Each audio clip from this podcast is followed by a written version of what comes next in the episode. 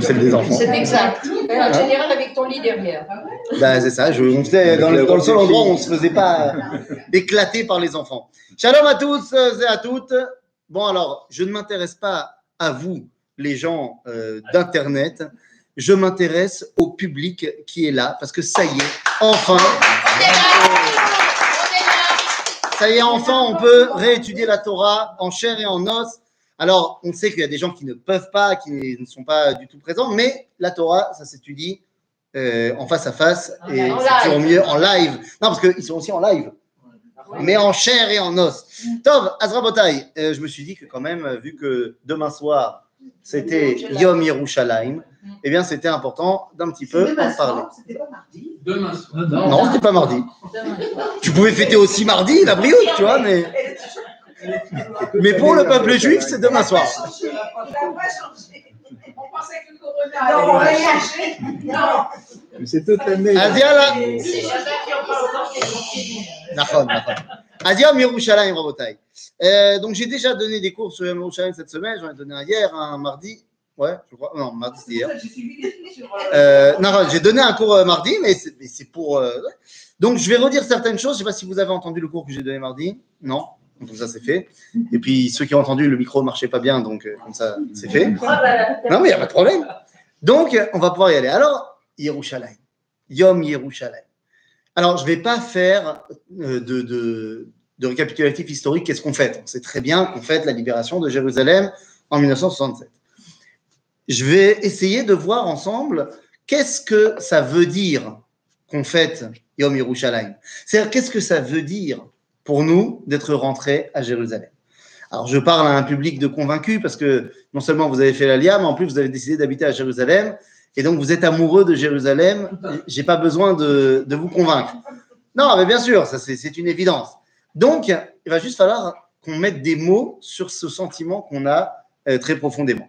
D'abord, il faut savoir que c'est Jérusalem qui a sauvé le peuple juif pendant 2000 ans. Bien sûr.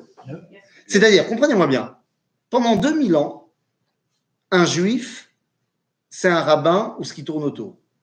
C'est-à-dire que pendant l'exil, un juif, c'est un religieux. Parce que celui qui n'est pas religieux pendant l'exil, bah, il s'assimile et puis on n'en parle plus et il sort du peuple juif. Donc, si tu veux, un juif, c'est un rabbin ou ce qui gravite autour. C'est pour ça, d'ailleurs, que je fais souvent ce genre de, de test. Je demande aux gens, est-ce que vous êtes capable de me donner entre les années 200 de l'ère chrétienne et 1800 de l'ère chrétienne, donc ça, donne- ça laisse 1600 ans d'histoire, est-ce que vous pouvez me donner trois noms de juifs qui ont été connus dans l'histoire et qui n'étaient pas rabbins? Même pas un. Spinoza. Alors, Spinoza, ça marche, mais je pourrais te dire comme Joker qu'avant d'être excommunié, il était rabbin. Mais, c'est quoi, Spinoza, je te l'offre. On l'accepte. Maïmonide, Ibn Gabirol, c'est pas des rabbins Ah bah, euh, je sais pas, pour moi, Maïmonide, je l'appelle le Rambam, Rabbi Moshe Ben Mais Maïmon. au départ, il était médecin. Oui, mais Ah non, il était d'abord rabbin avant de devenir médecin. Ah, d'accord. Il est devenu médecin, effectivement, mais il était d'abord rabbin. Rabbi Shlomo Ben Gabirol. Non, mais tout le monde disait. Non, non, non, non, non, non, non. T'as raison que on, on s'appelle comme ça à la choule. Sylvain, il appelle tout le monde Rabbi quand il les fait monter à la Torah. Mais, mais Rabbi Shlomo Ben Gabirol, c'est un des grands, grands maîtres du judaïsme. Ça, il a laissé des écrits incroyables. Non, c'est pas Stam qu'on l'appelait Rabbi. Donc, alors, qui, qui? Montaigne, sa mère était juive. Montaigne. T'es sûr de ton coup, là? Ah, certaine. Ah, tiens, tu peux lui faire mon Non, ça. Eh ben, tu sais quoi? Alors, vas-y, Montaigne. Moshe, quel Moshe? Quel Moshe? Mais en- il est né avant 200. C'est-à-dire pendant les années d'exil. Bon, alors, je ne savais pas pour Montaigne. Va pour Montaigne. Va pour Montaigne, alors, je ne savais pas. On va vérifier. Montez Ouais, il va- va falloir qu'on vérifie ça. Mais en tout cas, bah, vous voyez qu'on peine. Si j'avais demandé des rabbins, ah, il y en a en veux-tu, en voilà. Rothschild, non? Mais Rothschild, c'est après 1800. C'est après, le, papa, non Mais même le papa. Le, le premier. Bah, il y en avait peut-être des Rothschild d'avant, mais on ne les connaît pas, tu vois. Ah, c'est ça. Ah oui, bah, bah, c'est pas juste. Euh, Monsieur Cohen. Il y avait aussi un Monsieur Cohen quelque part, mais bon, c'est pas. On ne sait pas qui Les c'était. Ah, parce que tu as lu le livre de Chaim. J'en ai un. J'en ai un. Nahon, mais tu l'aurais jamais connu si tu n'avais pas lu le livre de Chaim. bien sûr. Si Ah. Quand même En. C'est vrai, tu as raison. Bah alors. Banco, Banco, ça marche. Victoria, D'Israélites, c'était quand Non, bah elle vient de le dire. C'est d'Israélites, c'était quand. Je crois que c'est après, hein, je crois. Bon, mais en tout cas, vous voyez qu'on peine. Bah, je, peux, je, peux t'en- je peux en citer quelques-uns. hein. Par exemple, euh, Donna, Donna Grazia Nassi, Don Yosef Nassi, euh, David Areouveni au XIIIe siècle. Bon, il il y, en a quelques-uns, mais c'est pas voilà des rabbins par contre faciles, parce que pendant l'exil, un juif c'est la pratique des mitzvot. Alors c'est vrai que la pratique des mitzvot a gardé chacun d'entre nous son identité juive, mais ça n'a absolument pas gardé la cohésion nationale. Pourquoi? Eh bien justement parce que la pratique des mitzvot nous a séparés. On ne fait pas pareil Shabbat au Maroc qu'on le fait en Pologne ou qu'on le fait au Yémen. Alors vous allez me dire, bah non, mais attends, de manière générale, c'est pareil. Mais non, c'est justement sur les points de détail qu'on se sépare. Les Havdil, ok, je ne fais pas de comparaison, mais vous prenez les élèves de Jésus à la base, c'est des points de détail qui nous séparent au niveau de de l'époque. Et ces points de détail, bah, ils ont créé le christianisme et nous, on est restés juifs. Donc, les points de détail, je ne dis pas que ça a créé euh, le christianisme, mais je veux dire que ces points de détail auraient pu faire, s'il n'y avait pas eu un ciment, une cohésion nationale, eh bien, finalement, on aurait eu, je sais pas, 5, 6, 7 versions du peuple juif. Euh, les Marocains, les Tunisiens, les Algériens, les, les Polonais, les Yakim, les trucs. Qu'est-ce qui a fait que malgré toutes les différences, il y en a, je veux dire, on est tous conscients des différences. Nous, on ne le vit pas tellement. Jésus avant le Christ. Bien ça. Ah ouais Jésus Avant le Christ. Bien fait Donc, euh, bah, si tu veux, un chrétien, à l'époque, euh, on va dire 10, 15 ans, 20 ans après la mort de Jésus, Il vivait comme un juif. bah, il vit comme un juif, il va au Beth Amikdash, et des trucs, bah, tu peux pas le différencier. Bon, c'est-à-dire, quand tu creuses un peu et que tu regardes ses croyances et machin, alors tu vois que c'est différent, mais, mais sur le mainstream, tu vas pas le différencier. C'est beaucoup plus tard. Le véritable fondateur du christianisme, tel qu'on le connaît, c'est Polo. C'est pas Paul. Eh ben oui, Shaoul, pour les intimes. Pardon. Shaoul pour les intimes. Il y a quand même eu un concile en l'an 300 Oui, mais c'est beaucoup plus tard.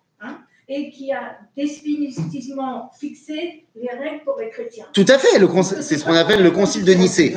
Le concile de Nicée en 324, tu as totalement raison, mais c'est mais c'est près de 300 ans après. Voilà.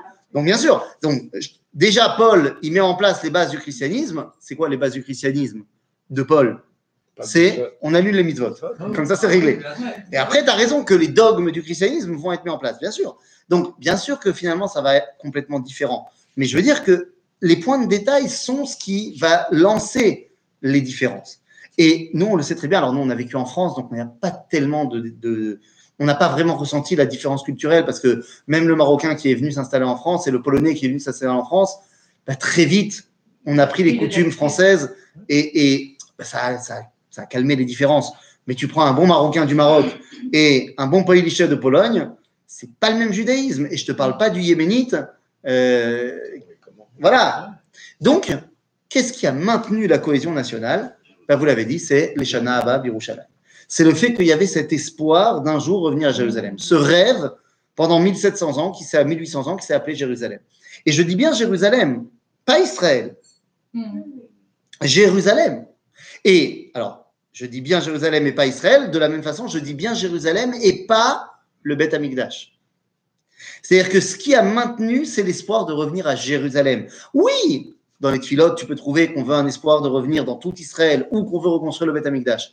Mais il n'empêche que c'est Jérusalem qui a euh, euh, cristallisé cet espoir du peuple juif. Et Rabban Yochanan ben Zakkai, lorsqu'il voit bah, la destruction de Jérusalem et du Beth Amikdash, il met en place des takanot. Il y a 2000 ans. Des takanot bah, pour garder cet espoir-là. Et ben, ces takanot, des, des décrets euh, qui vont être mis en place justement pour garder cette dimension, euh, euh, voilà, cette cette dimension nationale, cet attachement bah, à Jérusalem. Puisque par exemple, alors, Marloquette, est-ce que c'est Rabban Yochanan Ben Zakkai qui a inventé ça ou est-ce que c'est le roi Lion? C'est Marloquette qui a inventé. Mais vous savez que dans le film Le roi Lion, lorsque Rafiki, le babouin, va présenter le futur roi Simba à tout le monde, en fait, il lui fait la brute Mila. Hmm. C'est de ça qu'on parle. Mais qu'est-ce qu'il lui met sur le front? Il lui met un petit truc comme ça sur le front. Est-ce que c'est eux qui ont piqué de nous ou nous qui avons piqué du film? Je ne sais pas. Mais moi, je me rappelle que quand je suis monté sous la roupa, le Rav Berger, il m'a mis de la cendre sur le front. Parce que ça fait partie des takanotes de Rabban Ramen Zakai en souvenir de Jérusalem. De la même façon, j'ai brisé le verre. Et quand j'ai brisé le verre, qu'est-ce que j'ai dit? Je n'ai pas dit un verset qui me rappelle du Bet Amikdash. Non, j'ai dit Imesh Kacher Yerushalayim. Toutes les takanotes, laisser un petit peu un morceau de mur comme ça, pas terminé, c'est en souvenir de Jérusalem. Donc vous voyez bien que bah, tout est mis en place pour qu'on se rappelle et qu'on cristallise Jérusalem. En d'autres termes, c'est Jérusalem qui a permis d'avoir non seulement la cohésion, mais en fait l'éternité du message national d'Israël. Et ça va de pair avec ce que dit le Talmud à propos du verset de Divrei Ayamim. Il y a un verset dans Divrei Ayamim qui nous dit Lecha Hashem Agedula ve'agevura ve'atiferet ve'anetzar ve'ahod. Un verset qu'on dit dans la tfila le matin. On dit c'est à toi Dieu qu'appartiennent la Gdoula, la grandeur, la Gvura, la vaillance, la Tiferet, l'éclat, euh, le Netzar, l'éternité, et le Hod, euh, c'est euh, la splendeur. Voilà. Oui, mais quand tu dis Jérusalem, Oui. est-ce que c'est. Tu peux dire tu- Jérusalem, est-ce que c'est la, la partie vraiment physique, le ciel? Ah, tu Ou dis, est-ce que ou est-ce que c'est l'idée? aussi, Voilà, que c'est une idée, que c'est que- c'est une entité beaucoup plus large que la, la ville elle-même. tu vas voir, on, on va voir ensemble dans le cours que c'est pas que c'est les deux, c'est que c'est un. Les deux en fait sont un. C'est-à-dire que l'un ne peut pas marcher sans l'autre et l'autre ne peut pas marcher sans l'un. On va voir. Donc évidemment qu'il y a ces deux dimensions, on va, on va le voir ensemble. Euh, donc les Agdola va la Gemara va nous dire hein, que Hanetzach ze Yerushalayim. Hod ze Bet Amikdash, mais Hanetzach c'est Yerushalayim. L'éternité. L'éternité, c'est Jérusalem. Maintenant, qu'est-ce que, que- comment on comprend ça? Eh bien, pour comprendre ce que c'est que cette dimension de Netzach, d'éternité, je vous renvoie à une autre histoire qui est marquée dans le Talmud, cette fois dans le traité de Baba Metzia. C'est une histoire, peut-être que vous connaissez, qui parle d'un, d'un problème euh, extrêmement intéressant. Je, je vois. Ouais, tu vois. C'est-à-dire, si jamais j'ai fait un four chez moi, mais ce four, je l'ai fait avec des disques d'argile que j'ai posés les uns sur les autres, est-ce qu'un four comme ça, il peut recevoir de l'impureté ou pas? L'impureté ou pas? Ça, c'est de la question. Ah, tu comprends bien que c'est la question qui nous, qui nous anime tous. Bien sûr. Eh ben, évidemment, donc ça a animé également deux rabbins, qui s'appelaient Rabbi Eliezer et Rabbi Yehoshua, qui sont pas d'accord. Maintenant, bon, c'est pas très grave, ils sont pas d'accord, on a l'habitude.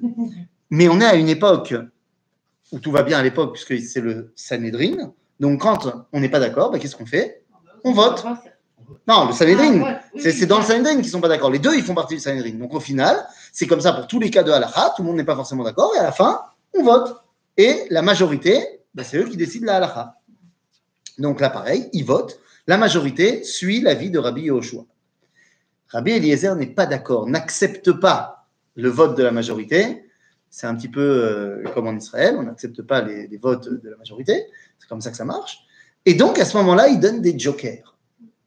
Il dit J'ai raison et je vais vous le prouver par des arguments qui ne sont pas des arguments intellectuels, mais par des arguments supérieurs. Il dit par exemple Si j'ai raison, que le caroubier le prouve. Et là, donc, il y a le caroubier qui était dehors, qui se déracine et qui va se renraciner tout seul comme un grand 100 mètres plus loin. Bon, il est évident que ces histoires ne sont pas à prendre au pied de la lettre. Le Maharal de Prague nous explique dans Be'er Agola que ces histoires mentionnées dans le Talmud ne sont pas à prendre au sens propre, mais viennent nous enseigner quelque chose. Qu'est-ce que ça vient nous enseigner? Le caroubier, c'est euh, le symbole de la transmission. On se rappelle de l'histoire racontée par Choni Améhagel, qui voit un jour un vieillard planter un caroubier. Et il dit, mais enfin, pourquoi tu fais ça? Tu sais très bien que ça met 70 ans à pousser le premier fruit, ce qui n'est pas vrai non plus. Mais ça veut dire que ça met longtemps. Et toi, tu ne le verras pas. Il dit, ben oui, mais moi, quand j'étais enfant, j'ai trouvé des caroubes. Parce que quelqu'un les avait plantés avant moi. Donc, moi, je les plante pour mes petits-enfants. En d'autres termes, le caroubier, c'est l'arbre qui représente la passation, la transmission de génération en génération. entre parenthèses, c'est la raison pour laquelle c'est l'arbre qui a été choisi pour être l'arbre des justes à Yad Vashem. Ok, à chaque fois qu'un juste il plante un arbre, c'est un caroubier, à cause de ça. D'accord? Parce qu'il a fait quelque chose qui va permettre d'avoir des générations. D'accord? Donc, ce caroubier, donc, euh, voilà, ce caroubier représente la transmission. En d'autres termes, qu'est-ce qu'il dit Rabbi Eliezer? Il dit Mais moi, si j'ai raison, c'est pas à cause de moi, c'est parce que je tiens une massorette. J'ai une transmission derrière moi, je n'invente pas ce que je dis. Mais ça ne convainc pas les gens. Il dit Bah oui, mais nous aussi, on a une autre tradition. Il dit Ok, alors si j'ai raison, que le cours d'eau le prouve. Vous savez que le cours d'eau, ça va de haut en bas. Et là, bah, ça va de bas en haut. Mais savent que ça représente quoi? Bah, La En Maïm et la Torah. C'est-à-dire que je n'ai pas seulement une tradition. Ma tradition, c'est une tradition qui est ancrée dans la Torah. Par exemple, moi, je pourrais vous dire, oui, mais euh, c'est moutard de regarder la télé Shabbat. La preuve, mes grands-parents, regardaient la télé Shabbat. Certes, mais quand mes grands-parents regardaient la télé Shabbat, ils n'ont jamais dit que c'était ce que la halakha, elle demandait de faire. C'est juste qu'ils n'avaient pas envie de faire Shabbat. Donc, si tu veux, la tradition, c'est bien gentil, mais il faut qu'elle soit ancrée dans la Torah. Donc, d'après donc moi j'ai une tradition et j'ai aussi la Torah. Les mecs en face, ils disent, ben nous aussi. Donc, non, c'est pas une preuve. Après, il dit, oui, mais si j'ai raison, que les murs du Beth Midrash le prouvent. Et là, le Mara dit que les murs ont commencé à, s'effondrer. Jusqu'à ce que Rabbi Yehoshua se lève et dise, mais enfin, mur, pourquoi vous intervenez? Nous sommes en train de discuter la halakha. Et donc, la Gemara, elle dit que les murs se sont arrêtés de tomber, mais ils ne se sont pas remis droit. Ils ne sont pas tombés pour ne pas manquer de respect à Rabbi Yoshua, mais ils ne se sont pas remis droit pour ne pas manquer de respect à Rabbi Eliezer. Et donc, ils restent penchés. Semble-t-il que la discussion a eu lieu à Pise. C'est ce qui explique tout ce qui s'est passé. Bon, en tout cas, ça veut dire quoi? Ça veut dire que j'ai une transmission. Cette transmission, elle vient de la Torah, mais je ne me contente pas de dire non, mais on fait comme ça parce que ma grand-mère le faisait. Je vais au Beth Midrash pour comprendre pourquoi ma grand-mère le faisait. Seulement les autres, ils disent oui, mais nous aussi, on est au Beth Midrash. Et donc, il dit bon, bah, Joker, si j'ai raison, que le ciel le prouve. Et là, il y a une voix qui sort du ciel et qui dit pourquoi vous embêtez Rabbi Eliezer? C'est lui qui a raison. Seulement, Rabbi Oshua, il dit ben non, la voix, elle est gentille, mais euh, ce n'est pas de la télé-réalité, ce n'est pas la voix qui détermine la réalité. Lo bashamaim hi, Dieu n'a plus laissé la Torah dans les cieux, il nous l'a donnée, et donc c'est maintenant à nous de comprendre la Torah. Alors, ça ne veut pas dire qu'il pense que Rabbi Eliezer, il comprend rien. C'est juste qu'il n'arrive pas à se faire comprendre et à se faire accepter au niveau de ses arguments. Donc, même s'il a raison, si tu n'arrives pas à l'expliquer, ben c'est pas toi la halakha. On retrouvera ça plus dans deux générations plus tard avec Rabbi Meir, Rabbi Meir Baalanes. Rabbi Meir Baalanes nous dit Rabbi Yosef Karo qu'à son époque, il n'y avait pas plus grand que lui. Il était même plus grand que Rabbi Shimon Bar Yochai. Et pourtant, la halakha, elle n'est jamais comme Rabbi Meir. Pourquoi? Il dit parce que lo yardu chaverav le da'ato. C'est-à-dire que les gens n'arrivaient pas à comprendre ce qu'il disait. Il était tellement grand qu'il parlait avec des, profondeurs tellement grandes qu'on n'arrivait pas à comprendre. Bon, bah, on n'arrive pas à comprendre ce que tu veux, c'est pas toi qui dé- détermine la halakha, c'est dans un autre monde. Donc, bah, finalement, bah, la halakha, elle est comme Rabbi Oshua. Deux jours après cette histoire-là, la Gemara continue et nous raconte que Rabbi Nathan, qui était un des rabbins là-bas, il a rencontré Eliaou Hanavi, comme ça, normal, vite fait, et il lui dit Dis-moi, tu te rappelles, il y a deux jours, il y a eu tout de la marloquette, machin. Toi qui es un petit peu euh, en contact avec euh, là-haut, qu'est-ce qu'il a fait Dieu pendant que nous, on était en train de nous disputer en bas? Eh bien, Eliaou répond Dieu a souri et il a dit Nitzruni banai, Nitzruni banai. Ce qui veut dire il y a une traduction qui est classique qui dit Mes enfants m'ont vaincu, mes enfants m'ont vaincu. Du style, c'est eux maintenant qui font vivre la Torah. Mais je n'aime pas cette traduction. Parce que pour moi, Nitzruni Banai, ça veut dire Asuoti Netzach. Netzachuni Banai. Ils ont fait de moi une éternité. Le fait que de génération en génération, dans chaque génération, eh bien, on va vivre la halakha par ces disputes, fait de nous, eh bien, bah, fait, fait sera de, de- de- du message de Dieu une éternité. Ce qu'on fait là maintenant, Zenitzruni Banai, c'est on fait que Akadosh Baruch eh bien, c'est une réelle éternité. Son message qui a été donné il y a 3500 ans à Moshe, eh bien, continue à vivre parmi nous. En d'autres termes, c'est quoi la notion de Netzach? Eh bien, c'est quand la chose est vivante au quotidien. À Netzach, ze. Et on a expliqué comment il n'y a pas de plus grande évidence que à Netzach, ze Yerushalayim, Yerushalayim, on l'a vécu dans chaque génération. Alors, le problème, c'est que certes, on a vécu le Netzach dans chaque génération, en pensant Jérusalem, en priant Jérusalem, mais c'est devenu un Jérusalem théorique.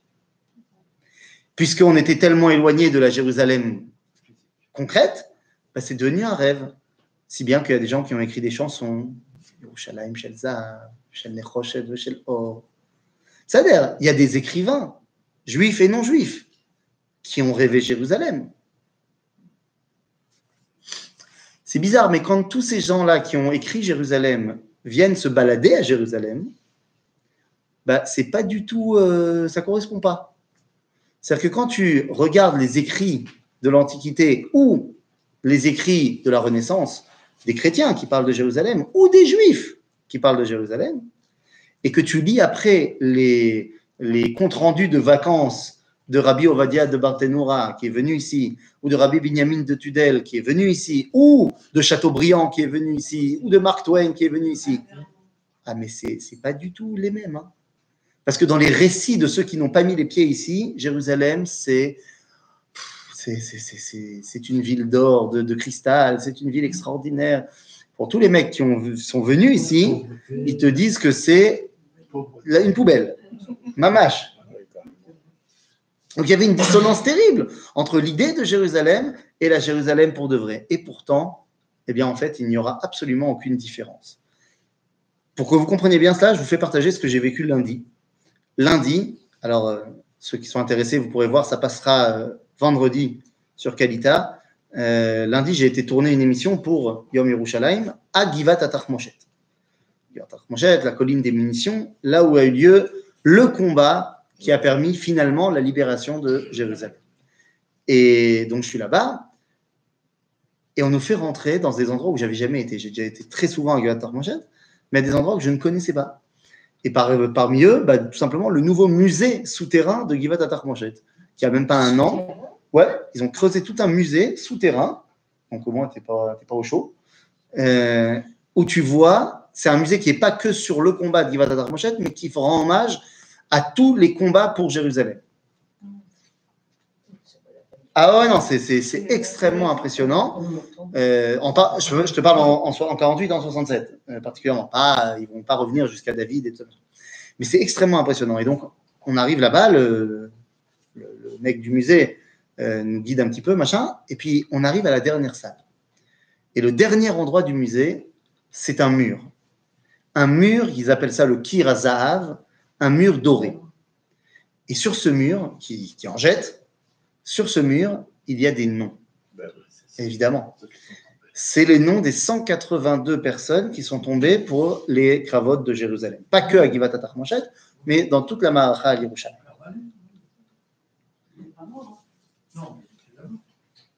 Ah, c'est que ceux qui sont tombés. hein. C'est que ceux qui sont tombés. Et, euh, et donc, c'est un mur qui est extrêmement impressionnant. Et donc, moi, je suis perdu dans, ce mur. J'essaye de, bah, de lire des noms, d'en découvrir, machin. Et il y a plusieurs choses qui me viennent à l'esprit. D'abord, je me rends compte qu'il y a des hommes, il y a des femmes, il y a des Ashkenazim, des Sfaradim, en fonction des noms. Je ne peux pas le savoir avec le, le mur, mais j'imagine qu'il y a des religieux, des pas religieux. Et je me dis qu'en fait, bah, il y a de tout. Il y a de tout pour arriver à délivrer Jérusalem. Et tout d'un coup, je me rends compte qu'en fait, Netzach Zerushalayim, bah, tout d'un coup, ça prend une autre dimension. Parce que, en fait, ça veut dire quoi? Nitzruni Banai, j'ai dit, ils m'ont fait devenir une éternité. Mais en fait, ça fait référence également au mot en hébreu, un menatseach. Mais un menatseach. Alors, vainqueur. Mais c'est pas ce que j'attendais de toi. Je voulais que tu me dises un chef d'orchestre. Un menatseach, c'est un chef d'orchestre. C'est comme ça qu'on dit en hébreu. Menatseach, lama. Parce que le chef d'orchestre, il comprend que s'il veut pouvoir sortir une symphonie, il faut que tous les instruments jouent en harmonie. Il doit comprendre que chacun a son rôle à jouer dans la symphonie à un moment clé. S'il dit, moi je ne veux que des trompettes, il n'y aura pas de symphonie. Mais si d'un autre côté, il dit Allez, tout le monde joue ensemble, allez, c'est parti, ça sera la cacophonie. S'il veut avoir une symphonie, eh bien, il a besoin de faire ce que le Rav Kook appelle dans les grottes, les grottes Reia, le Rav Kook dit de Jérusalem que c'est à harmonia l'harmonie du monde. Et c'est ça Jérusalem. Et je suis devant ce mur, je me dis, mais, mais, mais ces noms-là, c'est ça. C'est la notion où on a besoin de tout le monde. On a besoin de lui, on a besoin de lui, on a besoin de lui. Et j'ai un réflexe à ce moment-là, un réflexe euh, d'humilité, je pense. Euh, c'est qu'à un moment donné, je, baisse un peu les yeux. Genre, euh, comme pour euh, faire ma révérence à tous ces gens-là. Et tout d'un coup, je me rends compte sur quoi je me tiens. Parce que en arrivant devant le mur, j'étais tellement tout de suite pris par le doré, le grand, c'est un grand mur. Donc, j'ai pas fait attention à ce qu'il y avait sous mes pieds. En fait, je regarde et je me tiens sur une vitrine. Tu marches en fait sur une vitrine et sous tes pieds, eh bien, il y a 182 pierres qui viennent de 182 quartiers, zones différentes de Jérusalem. Parce que ceux-là, ce mur, sont devenus bah, la Jérusalem de l'idée. Ils ont porté 2000 ans d'idées de Jérusalem. Eux non plus ne connaissaient pas la Jérusalem avant de la délivrer. Ils l'ont rêvé. Mais ils ont rêvé le concret. Ils ont rêvé les pierres qui étaient en dessous. Et ces pierres-là sont des pierres qui viennent du Kotel, qui viennent de Kirat Moshe, qui viennent de, de Katamon, qui viennent de, de tous les quartiers, de toutes les régions de Jérusalem. Parce qu'ils voulaient justement montrer que ce, qu'on- ce dont on a rêvé pendant 2000 ans, eh bien finalement, c'est n'était que la concrétisation de ces pierres. Et c'est vrai que Mark Twain a dit que c'était une poubelle et que Chateaubriand a dit que ça valait pas, ça volait pas très haut. Mais c'est vrai également que quand Am Israël est rentré, eh bien, il a refait de Jérusalem une ville d'or, mais pas seulement dans le rêve, dans la réalité. C'est-à-dire que, bon, il y avait le corona, donc euh, personne n'était sur les routes, mais là, ça recommence à vivre, et on recommence tout d'un coup à être pris dans les embouteillages. Ah, Et on recommence tout d'un coup, c'est chouette. ben ouais, et on commence tout d'un coup à revoir les travaux qu'il y a partout. Ah. On avait l'impression qu'ils avaient arrêté les travaux. Ben non, ils sont toujours là, partout, partout, partout. Alors évidemment que c'est un peu saoulant, bon, sauf les gens qui viennent en vélo, qui peuvent passer au travers des travaux. Mais c'est saoulant un petit peu. Alors que le Rav Tzvi Yehuda Kouk, lorsqu'il voyait les gens énervés dans les embouteillages de l'entrée de Jérusalem, qu'il arrivait à la Yeshiva, c'était à l'entrée de la ville, Mm. et il y avait toujours, bah, aujourd'hui c'est bouché, alors que c'est une route à trois voies, machin. Donc maintenant ils font des travaux pour l'agrandir encore. C'est bouché, mais ça, t'inquiète pas, ça sera aussi bouché quand ça sera quatre voies et quatre voies, c'est pas grave. Mais à l'époque du Rav Kook, c'était une voie et une voie. Donc, euh, t'imagines que c'était déjà bouché bien. Et il disait, mais je ne comprends pas. On pleure à Tisha B'Av lorsqu'on lit dans la Megillah de Eicha, dans la lamentation de Jérémie, lorsqu'on lit Darchet Sion Avelot En Ba'ish. Les chemins de Jérusalem sont en deuil, il n'y a personne. Ça, ça nous fait pleurer. Donc quand on voit les bouchons, On, devrait être très content. On râle, mais on est content. On voilà, alors faut râler Bessimcha. C'est-à-dire, mais c'est de ça qu'on parle. C'est-à-dire que nous vivons tous les jours Baruch Ata Hashem Boné Yerushalayim. C'est-à-dire que cette phrase qui était une, une bracha de rêve pendant 2000 ans, nous la vivons au quotidien. Baruch Ata Hashem Boné Yerushalayim, on le vit. Et donc c'est de ça qu'on parle. Jérusalem, c'est donc l'éternité, mais pour que cette éternité, il se réalise, eh bien, il a fallu l'unité. Il a fallu tout le monde. Pourquoi est-ce qu'on n'a pas réussi à conquérir Jérusalem en 1948 Les armées Il y avait des dissensions. bah, on, a, on a trois fois essayé. On a trois fois essayé de prendre la vieille ville. Bah, comme on était plus occupé à se détester que de Ben s'organiser, eh ben, on a eu trois opérations pour libérer la vieille ville. Une menée par la Haganah, une menée par le Hetzel, une menée par le Léry. Et donc les trois, elles ont échoué. Si on avait fait une tous ensemble, géostratégiquement parlant, semble-t-il qu'on aurait gagné. Ça aurait marché. ouais. mais ça marche pas. En 1967, à la veille de la guerre, non seulement il n'y a, plus de plein d'armées, il y a, il y a Tzahal, il y a une seule armée, mais au-delà de ça, il y a un truc qui est un cas unique dans l'histoire juive. On pensait que ça allait peut-être euh, se repasser là, mais non. Il y a un gouvernement d'union nationale. Pas un gouvernement de centre-gauche comme on a aujourd'hui, mais un gouvernement d'union nationale, sans opposition. C'est-à-dire tout le monde est d'accord. pour Jérusalem. Enfin, je dis pour Jérusalem, c'était pas du tout prévu. C'est-à-dire la guerre des six jours, Euh, c'est un consensus que bah, les armées égyptiennes et syriennes nous attaquent, bon d'accord, mais Jérusalem n'est pas du tout prévu dans le, dans le programme. C'était débloqué Tyrann, surtout. Mais non, mais on n'est pas censé rentrer en guerre au centre du pays. Pas vu. Mais voilà, au départ, les Jordaniens sont pas censés rentrer en guerre. Et ça, c'est très important de le comprendre. On, est en contact avec les Jordaniens. Et ils nous ont fait passer des messages comme quoi ils n'ont pas prévu de rentrer en guerre.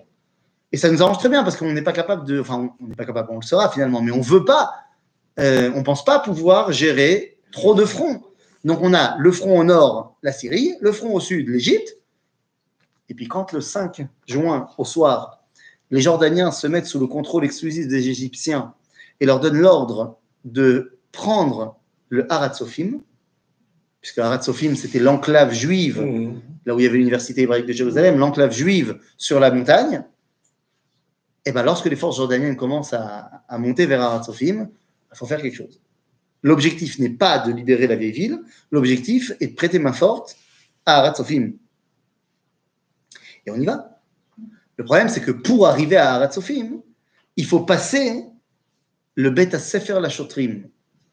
Bet Sefer la Ksinim va Shotrim, qui était mis en place par les, les Anglais en 1930, mais Chanet, qui sert de grande base forte aux Jordaniens. Et pour arriver au Bet Sefer la Shotrim, il faut passer par Givat Atach Moshe. Donc on dépêche la Khativa 55 avec le Gdoud 66 et on dit bah voilà, c'est votre mission de prendre et de dégager le chemin. Pas de problème, on y va? Bon, qu'est-ce qu'on fait avant de se lancer dans une mission? Rappelez-vous vos folles, années à l'armée. On fait un briefing de mission. Donc, l'opération va commencer à 2h du matin, 2h30 pour être exact. Donc, le briefing a lieu à 10h. Ça va, 34 heures avant, c'est bien. Donc, qu'est-ce qu'il faut pour préparer un briefing? Préparer une attaque? Non, on a les officiers, machin, mais il nous faut, réunir tout le monde et leur montrer comment, ça va se passer. Des plans, un plan. Et donc, pour avoir un plan, il faut avoir une carte. Pour leur dire, toi, tu vas là, toi, tu vas là, toi, tu vas là. On a une carte. Elle fait à peu près la taille de mon écran d'ordinateur. Et c'est une photo aérienne, pas de Givat Moshet, de Jérusalem. C'est-à-dire que Givat Moshet, c'est le bout de mon doigt sur la carte. On voit rien. Mais euh, on imagine. On imagine. Maintenant, pour ajouter euh, l'utile à l'agréable, on a des informations. C'est important, savoir contre qui on va se battre. On sait que la Giva, elle n'est pas très protégée. Il n'y aura là-bas qu'une marlaka jordanienne. Une marlaka, c'est une trentaine de soldats. Et avec euh, des armes pas trop lourdes. Donc, nous, on a euh, été à l'école de Tsahal. Et on sait que quand on veut prendre une place forte, eh bien, l'assaillant doit être toujours supérieur en nombre que le défendeur. Et il faut être à un ratio de 3 pour 1. Donc, s'ils sont une trentaine, nous, on doit être 90-100. Donc, on envoie là-bas une plouga, c'est entre 90 et 100 soldats. Tout va bien. Le problème, c'est qu'on arrive à Givat Atarmoshet, il est 2h30 du matin, et qu'ils savent très bien qu'on arrive, et que nos informations sont moyennement exactes. Il n'y a pas une marlaka, il y a deux plougotes jordaniennes à la Giva. Parce que nous, on pensait que tous les hommes étaient à l'école des officiers. Il n'y a personne dans l'école des officiers. Ils sont tous dans la Giva Tatar Moshe. Donc il y a à peu près euh, près de 180 personnes. Oui, oui, c'est les Jordaniens. Et donc on est en- non seulement on est en infériorité euh, tactique et en infériorité numérique, et puis dès qu'on arrive, on se fait canarder dans tous les sens, ça tire. Voilà. Exactement comme ça. Exactement comme ça, on est pris au dépourvu. Voilà, c'était pas prévu. Et d'autant plus qu'on se fait attaquer aussi par l'artillerie lourde, parce qu'ils sont extrêmement bien placés. Et, euh, et- et- et que faire? Alors, on savait qu'il y avait trois tranchées. Trois tranchées? Quoi? C'était une horreur. Ah oui, non, c'était une horreur. Mais on savait qu'il y en avait trois, et nous, on avait préparé qu'une marlaka rentre dans celle de gauche, une dans celle du milieu et une dans celle de droite. Alors, euh, dès qu'on arrive, bah, on y va alors. On n'a pas vraiment le choix. Le seul problème, c'est que celui qui devait aller dans celle de gauche, il s'est planté. Il a été dans celle du milieu. Résultat des courses, on s'est retrouvé à deux marlacotes dans celle du milieu, une sur celle de droite et personne dans celle de gauche. Bon, c'est le grand n'importe quoi. C'est le grand n'importe quoi. Et ça ne va être que grâce à des giborim mamash qu'on va réussir à gagner finalement. On va, gagner le combat de Givata Tarmoshet. Il va avoir 36 morts de notre côté, près de 97 du leur, mais on va gagner. On va mettre en fuite les autres et on va prendre la Giva. Et on va faire un truc unique au Moyen-Orient, qui n'a jamais eu lieu. À la fin des combats, les, les soldats israéliens trouvent entassés en haut de la Giva 17 corps de combattants jordaniens. Ils ont, entassés. Eh bien, les Israéliens, Tsahal, sans. euh, Enfin, c'est pas Tsahal, non, c'est les, les- combattants qui sont là-bas, il n'y a aucun ordre qui est donné. Ils vont décider, eux, de leur faire des funérailles. Ils vont les enterrer et ils vont leur faire des funérailles militaires. Parce que ce sont nos ennemis, mais eux aussi, ils se sont battus pour, euh, pour leur, euh, leur pays et machin. Et je ne savais pas, on m'a dit lundi, le mec du musée, il m'a dit, tous les ans, en secret, en secret, du moins pas médiatisé du tout, il y a un- une délégation de l'armée jordanienne qui vient ici pour rendre hommage à leurs soldats et à nos soldats qui les ont enterrés. Évidemment que personne n'en parle, sinon ce serait trop facile. Non, c'est extraordinaire, c'est un truc de malade. Mais en tout cas, tout ça pour vous dire que ben, finalement, on gagne. Le combat a donc commencé le 6 juin, et à la, so- à, à- à la tombée de la nuit du 6 juin, on est arrivé à Arazetim. On est arrivé à Arazetim, Arad Sofim est, est sorti d'affaires, on est arrivé à Arazetim. Et on est à l'hôtel ambassadeur, qui est, euh, qui est devenu l'intercontinental, qui est devenu le 7 Arches, et on est là-bas. En face de nous, Ah, ouais. la vieille ville. Et il va falloir attendre, tout le monde a des sentiments partagés. Qu'est-ce qu'on fait? On y va, on n'y va pas, on y va, on n'y va pas. Et il faut attendre la réunion top secrète du lendemain matin, 6 heures du matin, entre le Ramatkal, Yitzhak Rabin, chef de, le, le ministre de la Défense, euh, euh, Moshe Dayan, et Ouzinarkis évidemment, et Motagour, qui est le chef des parachutistes sur place. Et qui attend. Bah, il attend, parce que c'est, c'est, c'est lui qui doit mener l'assaut si jamais il y a un assaut. Alors, il dit, ce serait bien euh, stratégiquement qu'on y aille quand même. Et Yitzhak Rabin, il dit, euh, bon, bah, on y va alors. Et Moshe Dayan, il dit, euh, bon, bah, je vous ai à l'œil. Ouais, C'était facile, celle-là. Et finalement, bah, l'ordre est donné, et on y va. Et donc, on descend du Harazetim, on passe par la porte des lions, et on arrive pour dire le monde du temple est entre nos mains. Et je me permets de dire quand même une réalité historique qu'il faut ramener. Tout le monde pense que ce sont les parachutistes qui ont libéré Jérusalem en passant par la porte des lions. C'est vrai, mais c'est incomplet. Il y avait également, voilà, l'unité de Jérusalem. Mais pourquoi est-ce que personne n'en parle Ils sont passés par la porte du Kotel. C'est par la porte que nous on connaît à côté du Kotel, Shara Hashkot. Maintenant, pourquoi est-ce que tout le monde les oublie? Eh bien, parce que c'est une histoire de euh, sexy. C'est, il faut être sexy et vendeur quand tu veux vendre l'histoire. Donc, qu'est-ce qui est plus vendeur? De dire que les parachutistes sont passés par la porte Ah, des bah, lions ou de parler de Milouim Nikim qui ont du ventre comme moi qui sont passés par la porte des poubelles? Qu'est-ce qui est plus vendeur? Et donc, l'histoire a retenu les parachutistes par la porte des lions. Mais bon, c'est tout le monde ensemble qui ont libéré Jérusalem et finalement, et ben finalement, on dit à Rabbaïd Beaden. Dans le musée là-bas, hein, ils montrent, ils ont, ils ont là-bas le drapeau, qu'ils ont mis Oui. là-bas. femme Le vrai, l'officiel, la bonne femme de ouais. de Akarem, pas de Karem, de Akarem. D'accord C'est le vrai, l'officiel, avec la signature des, des soldats Ah, dessus. bah, ça, le faire. Ah non, c'est, c'est, c'est- j'ai- moi j'étais extrêmement impressionné. Atam. Ouais, ouais, dans le musée qui va Incroyable.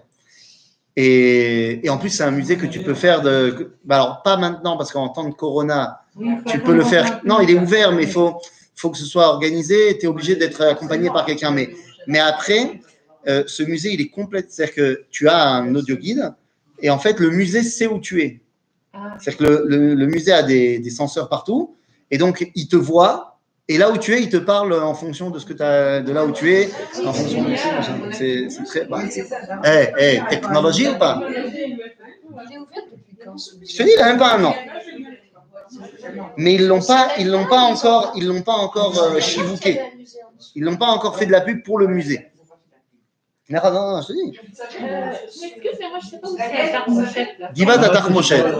Tu vois, est-ce que tu vois l'hôtel Leonardo? Non, non, non, pas l'entrée de la ville. Les- la triplette d'hôtels euh, qui s'appelle le Grande Court, Leonardo, Olive Tree, American Colony. Voilà. Bah, Là-bas, quand tu passes les hôtels, machin, à un moment donné, sur la gauche, c'est Givat. Voilà. Franchement, c'est autre chose. On a pas de Après le corona, tu, tu auras certainement. On t'a pauvre cher. Ah oui, non, c'est sûr, c'est sûr. Tu nous prends. Bah oui, bah oui, avec plaisir. Ah, t'attarder. Bien sûr. Et tu nous fais une demi-journée. Avec plaisir. Avec plaisir. On fera ça, on mettra ça en place après le Corona. Exactement. On se fait une visite complète euh, comme il faut. Des Kitsour. Donc, vous comprenez qu'en fait, c'est de ça qu'on parle. La notion de tout le monde nous a permis d'arriver. D'ailleurs, cette notion de tout le monde, euh, entre parenthèses, là, c'est juste pour vous, c'est en cadeau. On est passé par le monde des oliviers. Comment ça se fait qu'on n'est pas passé ailleurs? Alors, je ne sais pas si c'est humoristique ou pas, mais j'ai entendu le. euh, alors, est-ce que c'était du Rav Lao? Ou est-ce que c'était de quelqu'un d'autre? J'ai j'ai- j'ai l'impression, je, je pense que c'était le Rav Lao qui avait dit ça, mais je suis pas sûr. Je veux pas l'artom que pourquoi on est passé par le Harazetim? Parce que tout simplement les trois autres côtés, parce que le Harazetim c'est à l'est, au sud, au nord et à l'ouest de Jérusalem, de la vieille ville, il y a des quartiers d'habitation. C'est-à-dire qu'au sud, bah, c'est euh, tout ce qui est Ir David et ensuite de l'autre côté, machin. Euh, à l'ouest, c'est euh, bah, la nouvelle ville, machin. Et au nord, pareil, c'est aussi euh, d'autres quartiers, machin. Donc il dit là où. Non, à l'extérieur même de la ville. Il dit c'est pas compliqué. Là où il y a des gens qui habitent, il y a de la marloquette. Il y a des civils. Il y a de la marloquette, là où il y a des gens, ça se dispute. Il y a qui qui habite euh, au Harazetim? Les morts. Bon, là-bas, eux, ils sont, ils sont calmes. Eux, ils sont, eux, ils sont en paix. Eux, ils sont pas de discussion. Il n'y a pas de marloquette là-bas. N'importe qui peut être entré là-bas. parce que- Ou au Harazetim Euh, Si tu as Il n'y fait. a plus de place. C'est le- Alors, il y a, Il y a toujours de la place au Harazetim, euh, moyennant un très, très, très gros chèque. C'est tout. C'est-à-dire qu'il a, non, il n'y a, il y a pas beaucoup de place au Harazetim. Ça y est, ça fait 2000 ans qu'on enterre là-bas. C'est un peu normal qu'à un moment donné, il n'y a plus de place. Mais, enfin, plus que 2000 ans en vérité. Depuis le Baïch Rishon, on enterre là-bas. Donc, euh, il n'y a plus beaucoup de place. Mais, quand tu fais un très, très gros chèque, tu peux trouver de la place. Ou alors, ou alors, ou alors, quoi? Que quoi? Qu'il n'y a pas de place? Non, il y a de la place, il ne faut pas le trop rocher. Non, oui, moi aussi. Alors, faut quoi? Alors, je vais te dire. Il faut- je vais te dire. Non, non, je vais te dire. Je vais te dire. Non, mais il y a une différence entre ceux qui habitent Jérusalem. Il y a, non, ceux qui habitent à Jérusalem, non, c'est autre chose.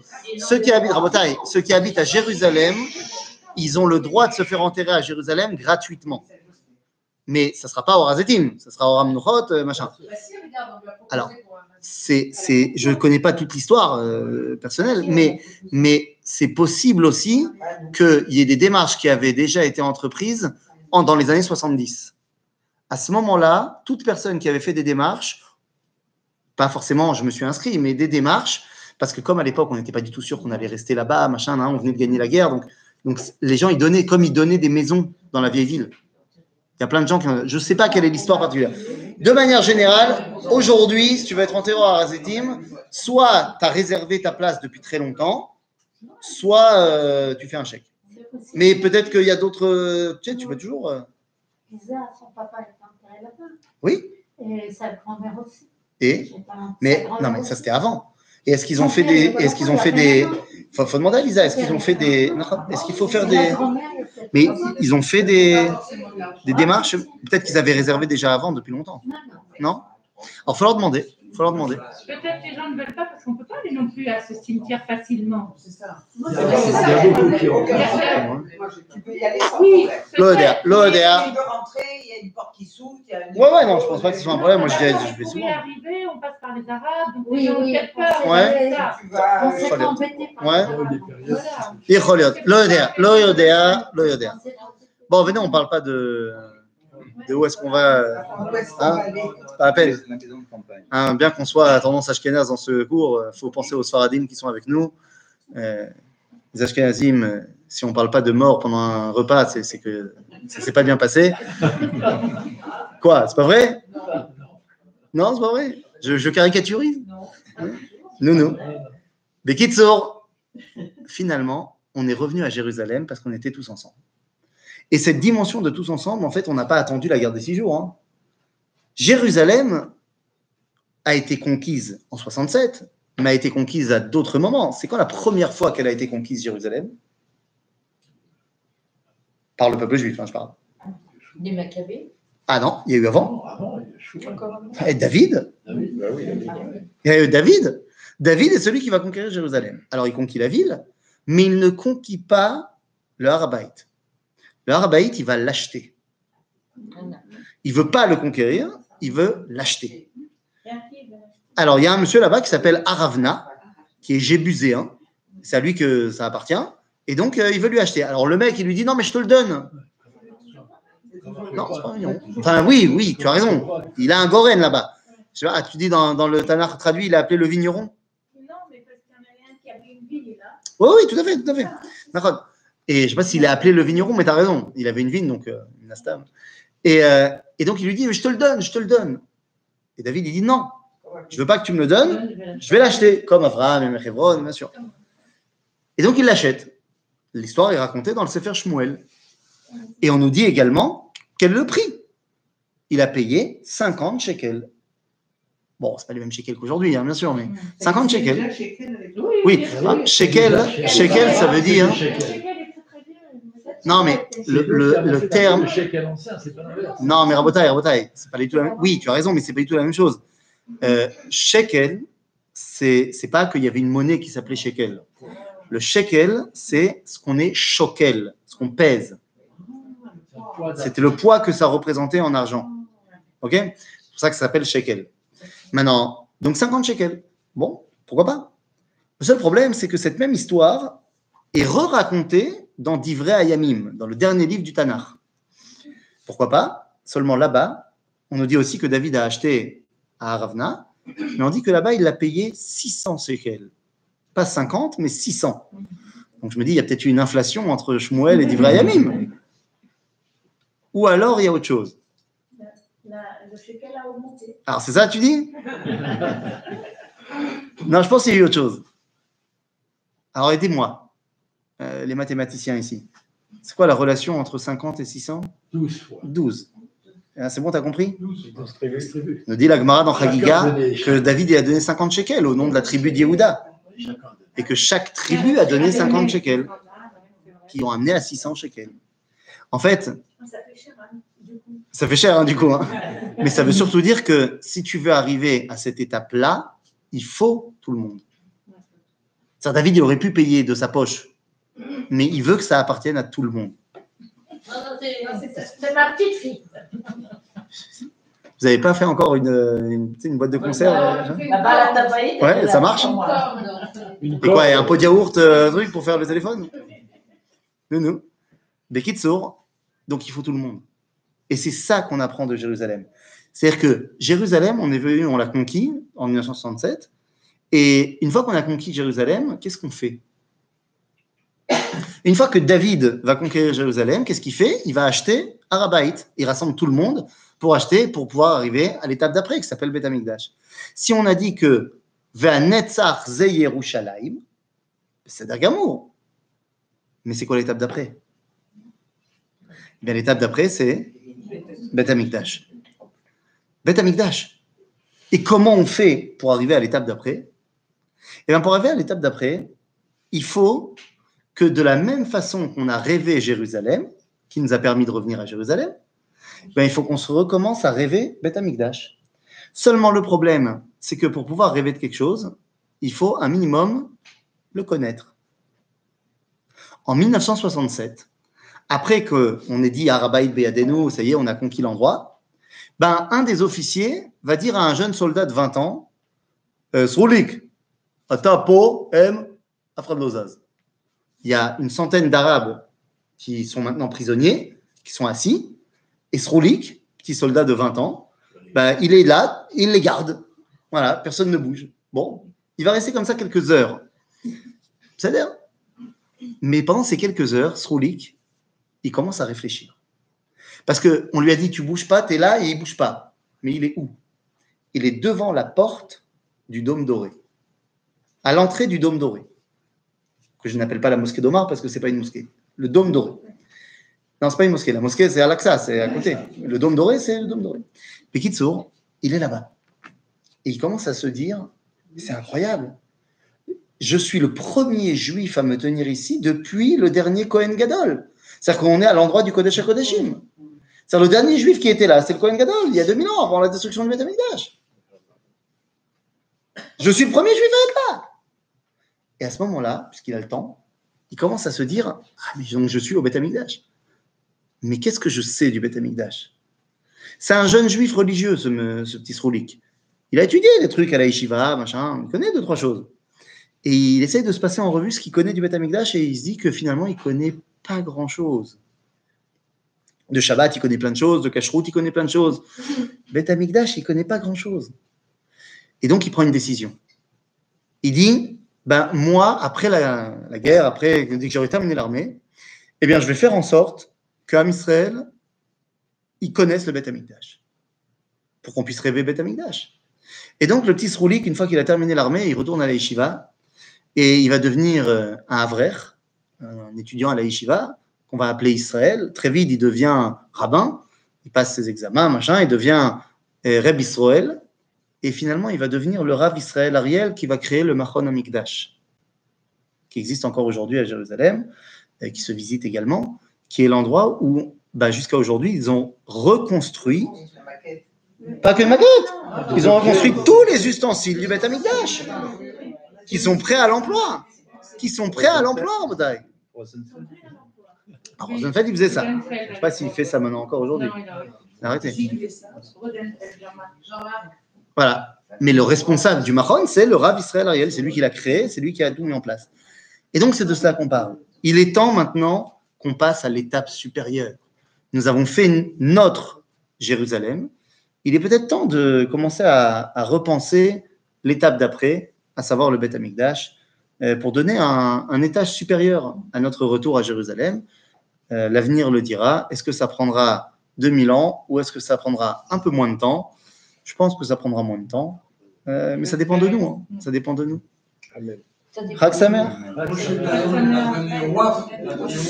Il a donné au WACF l'administration. C'est-à-dire